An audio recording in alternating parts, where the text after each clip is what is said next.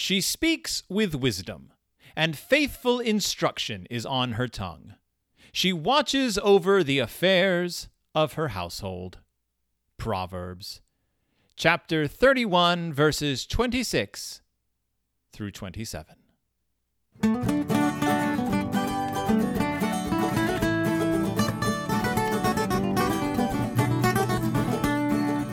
Welcome back to Deep in Bear Country, a Berenstain Bearcast. I'm your host, Phil Gonzalez, and this week we're taking a trip down to God's favorite fishing hole. That's right, it is the Berenstain Bears' perfect fishing spot from 1992 and 2008 that's right. We are looking at a Cub Club book, Look Ma, I'm reading, as well as a Living Lights beginning reader. We haven't touched on this in a little bit, in a minute, as the kids are so apt to say. We're taking a look at a book that was never intended to be a religious book, but then became a religious book by necessity, by need. Mike Berenstain needed something to produce for Living Lights, and so he grabbed the Berenstain Bears Perfect Fishing Spot, a book that has absolutely nothing to do with our Lord, and made it a book about our Lord.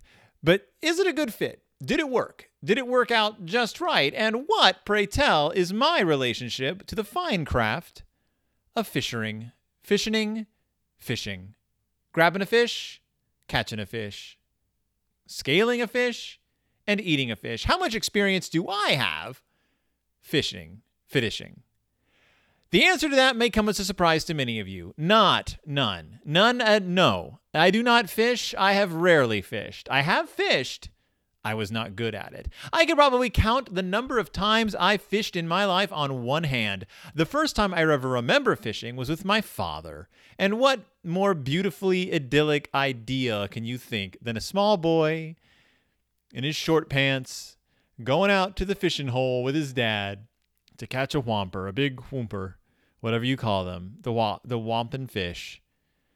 Taking along his bright orange Snoopy fishing pole with his dad, going out to the crick, crick hollow, standing on a bridge, casting off into the into the into the waves and catching nothing. Maybe a tug from a turtle? That was weird. Yes, the first time I ever went fishing with my dad, a turtle tugged on my fishing line. It didn't get hooked or anything, do not worry. But it did grab at the worm. And I thought that was the greatest thing I'd ever seen. Fishing uh, rarely happened. I did have a bright orange Snoopy fishing pole when I was a kid, though. I used to cast it into our swimming pool in the backyard and reel it in. That's pretty much it. I had a tackle box too with tackle. Uh, I didn't like being in nature. I didn't like going out of doors. I didn't like doing things outside in the heat, in the sun. And since I grew up in Texas, that's the only place there is to do anything there in the heat and in the sun and outdoors. So I tended to not fish. Plus, my dad wasn't exactly a fisherman. He wasn't a fisherman. He didn't fish at all, ever, rarely. So no big loss. It wasn't like a huge part of our family. We didn't have a boat or anything. Just sometimes you were in an area where there was water and there were fish in that water. And if you had a fishing pole, you caught the fish. My dad had a story he used to tell us about, I think, when he was with my mom, and they were driving somewhere when they were a very young couple. And they were driving through like a sort of a oh, marshy land, like a watery land. There'd been a flood or something. And a huge fish, like a giant fish, was just on the street. Like there had been flooding, and then the water had receded, and the fish was there, and it was still alive. So my dad got out of the car and he stunned the fish, like he hit it as I guess you do. And he thought he had killed it and he put it in the back seat of his car. And they started driving on with this fish. They were like, hooray, we caught a fish easily, like on the side of the road. That's good eating. And then the fish like revived in the back seat and started flopping around and banging around. And they had to get the fish out of the back seat of the car. Now, as I'm telling this story, as I am telling this story to you, my dear listeners, my my best friends in the world, my wonderful friends, as I am as the words are traipsing across my lips, my dry lips, as they are tickling across my ivories. I am suddenly aware of the fact that that may be not a good, true story. It may not have happened. That may be a falsehood or a fake story, a lie or a tall tale, or something that I made up in my head. I could have mistakenly remembered my father telling me this. It could have been something I saw, I don't know, on Who's the Boss or My Two Dads or any number of surrogate parents I had as a child. just some it could be a random story. It could be something I read in a magazine. It could be something I made up whole cloth. I don't know. But I've been telling that tale for a while. The time my dad sort of caught a fish. Maybe it was in a show I was in now. I don't know. In my head, it was my dad. So that's my connection to fishing. Uh, I also fished at a we it was a big man-made lake we went to once camping, and I just remember there was a, a bunch of dead fish in the water, like a whole bunch of dead fish. That was unpleasant. Uh, I think I went fishing one other time. I didn't like the worms. I didn't like the hooks. I didn't like the fish. Uh, don't really care for fresh caught cooked up fish. I don't like bones. I don't like scales. I don't like the cleaning process. I don't like the guts and the eyes and the face. I don't like any of that. Uh, fishing, not my thing. Not my thing. However, with the Berenstain Bears, it really is a thing. These bears eat fish. We know they eat fish. They love them. They love the fish. And even though we know that uh, some fish can speak, in the cartoon at least, not so in the books. Not so in the stories. They are simply meant to be devoured, to slide whole down the maw of a slavering bear. Uh, and here we are then with the Berenstain Bears, perfect fishing spot. Now, obviously, this is a book that was rewritten into a religious book, so it starts off.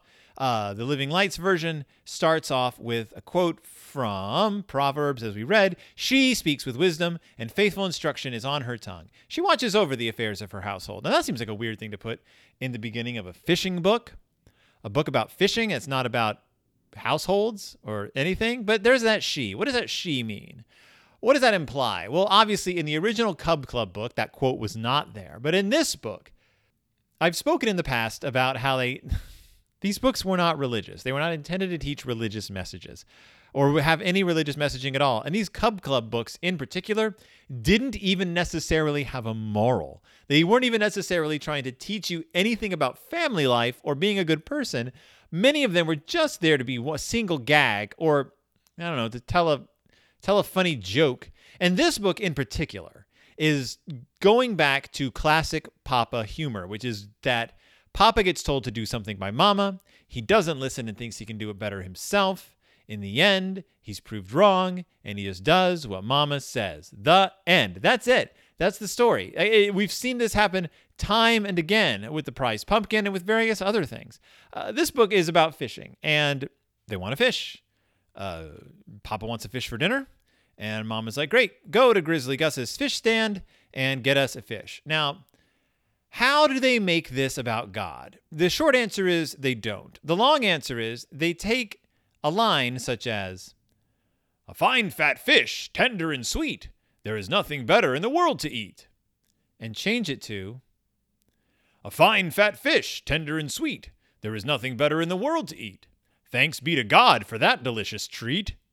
Like that's it. Like that's they t- they just tack God onto the end of the, of the actual line. There's nothing. Then you go pages with no God. So what happens is Papa's like, "All right, I'm off to Grizzly Gus's," and then they don't go to Grizzly Gus's because he's like, "You want a good fish. You don't want a store bought fish." Even though Grizzly Gus is selling from a stand on the side of the road, obviously they're fi- fresh fish. But Papa's like, "Nope, we got to catch this fish ourselves. We want a good fish.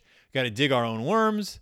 uh, we got to get our pole and head off down to the fishing hole. So they go down to the fishing hole and they try to catch a fish, but of course they catch one that is too small. Again, uh, we've gone pages and pages now. No mention of God. Not, not a word. No mention of God.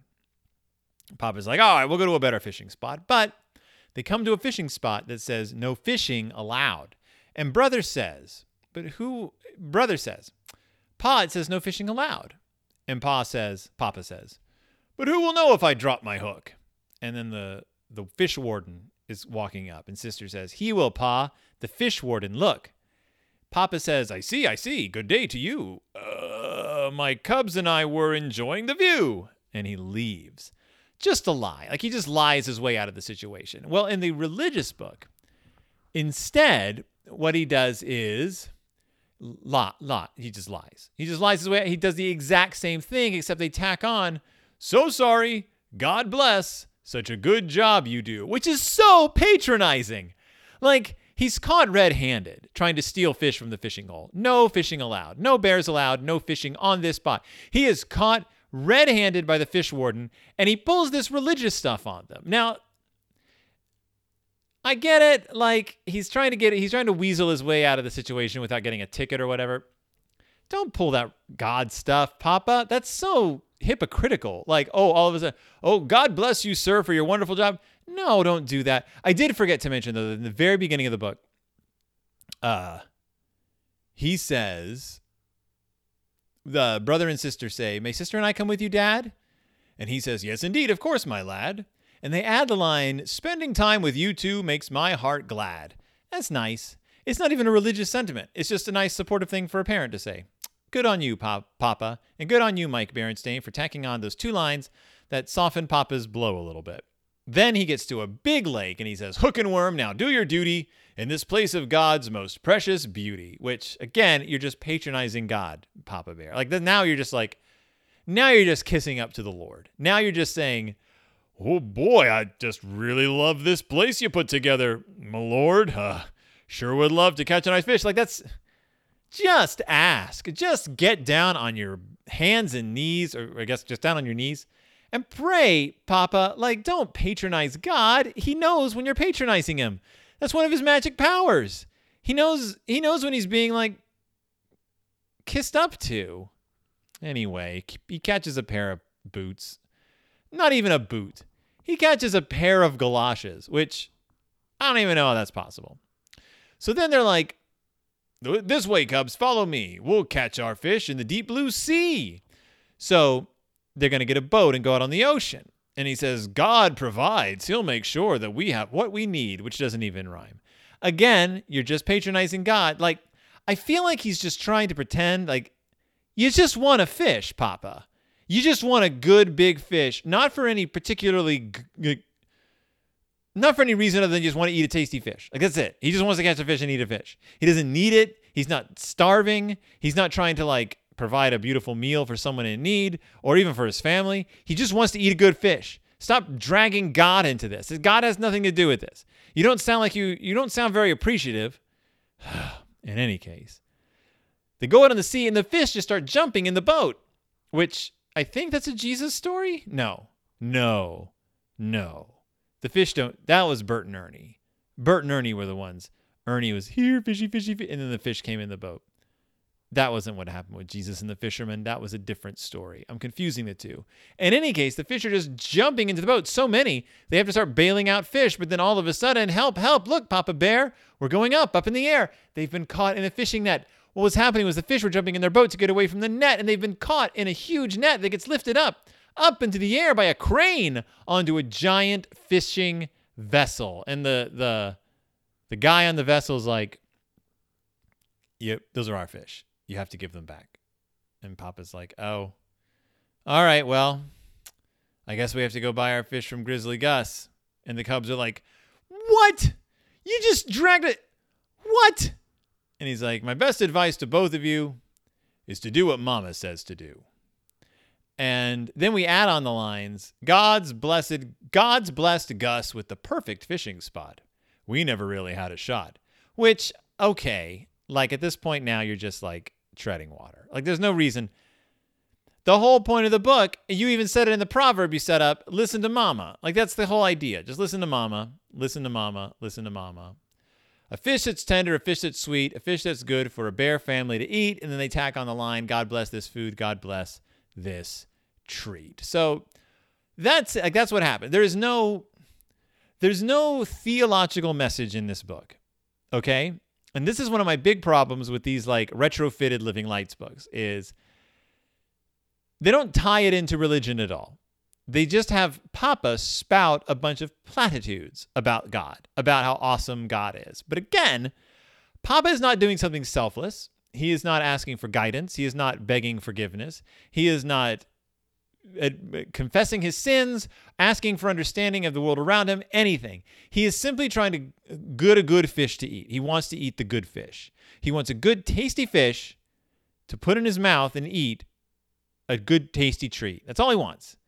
And like I said, instead of just praying for a bountiful fishing, he does these vague hints. There's a thing little kids do when they want something, or I guess human beings do when they want something but they don't want to ask for it they do this thing where they like drop these incredibly unsubtle hints. Like if I'm out with Mitzi and she wants a treat, like say a chocolate, hot chocolate, instead of just saying, "Can I get a hot chocolate?" she'll say, "Oh, I sure would like a hot chocolate." Or like if you're in like Target boutique and like you see like a toy, uh, I don't know what kids like today, a Hatchimal. Mm, I sure would like to have a Hatchimal. Instead of just saying, "Will you buy me a Hatchimal?" I'll probably say no. But instead, it becomes this dance, and I feel like Papa's doing the child dance with God. Papa's being like, "Oh, you did a nice job with this thing. Sure would. Oh boy, sure wish I could catch a fish." I don't think God works that way. I think the whole idea is that God is supposed to like kind of respect you if you're up front and like just like straightforward. Like don't like beat around the bush. He's got 7 billion people to t- to take care of, to listen to. Like don't like play games with God. If that's if you believe in God. If you don't believe in God, don't even take my advice. Like don't even listen. Like that this has nothing to do with you. Uh, but that's uh, the the Berenstain Bears the perfect fishing spot. Uh, they actually tie in the perfect fishing spot at the end. They don't really do it in the in the. Uh, they don't have really, really much closure in the original version, but in this version, at least, it says like God blessed Gus with the perfect fishing spot. We never really had a shot, which okay, that's theologically weird too, because apparently God God gave Gus the one good place to fish. I don't know what that means or why or who Gus even is. Gus is a foil to Papa. He's the guy Papa hates to shop from until he has to because he can't find what he's looking for, like in the wild. And I don't know what God's is Gus an angel? Like, because I don't know where he lives, and he has this fishing stand. Remember he had the pumpkin stand that was like right outside the bear's house, like just on their on the walkway from their house to the street is like this fishing, this like pumpkin stand. The fishing stand's in the exact same place. It says Grizzly Gus Fish. The only house for a mile around is the Bear family's house. Like, is he an angel? Is he like the angel from It's a Wonderful Life? Is he like the divine being who's just set there to teach Papa the same lesson over and over again? Because if so, that's kind of genius. That's kind of genius. I'm going to say in the Living Light series, not in any other series, I'm going to say canonically now, in the Living Light series, Gus is a divine being. He is a supernatural entity. He is an angel sent from God on high to teach Papa the lesson that just buy your buy your stuff on the way out. I set up a store right by your house. Just buy it from me. Buy it from me. And you can say that that's like not very good business sense. You can say that's like, oh, Gus shouldn't be monopolizing the the situation like that. Gus should be like making things available for everyone. He should have a store out in Bear Country somewhere. To which I say, he's a magic man. He's a divine. He's a divine presence. Don't don't question it. Don't question it. Don't question God. Certainly don't question Gus. It can still mess you up. Uh, so that's it. That's uh, the Berenstain Bears and the perfect fishing spot, or the Berenstain Bears possessive S, the perfect fishing spot. Uh, it's available from Living Lights. You can find it online. You can find the Cub Club book used. But if you want to buy a new, you got to buy the religious version. Again, with like I've said in the past, with a Sharpie, you can turn it back into the original version. Like it's pretty easy if that's what you want. In this book, the pictures haven't even be redone, been redone. These are the exact same illustrations from the Cub Club books. You're essentially getting the same book. Just if you don't want the religious stuff, just take some white tape and just tape over the religious words. They are conveniently not even intrusive. They are just tacked on to the ends of sentences. Uh, is it a good book? I don't know. The pictures are fine. Uh, you get some. You do get a pretty funny shot of Papa and the Cubs going up, up, up uh, in the air in their uh, their fishing bass, their fish, fishing boat when it's been caught by the, the giant fishing ship. That's that's pretty cute. But I don't know what this has to do with God. If you're religious parents and you want a good book about God, I give it a pass. This has nothing to do with religion. It has a ham-fisted little like shoved in proverb at the beginning.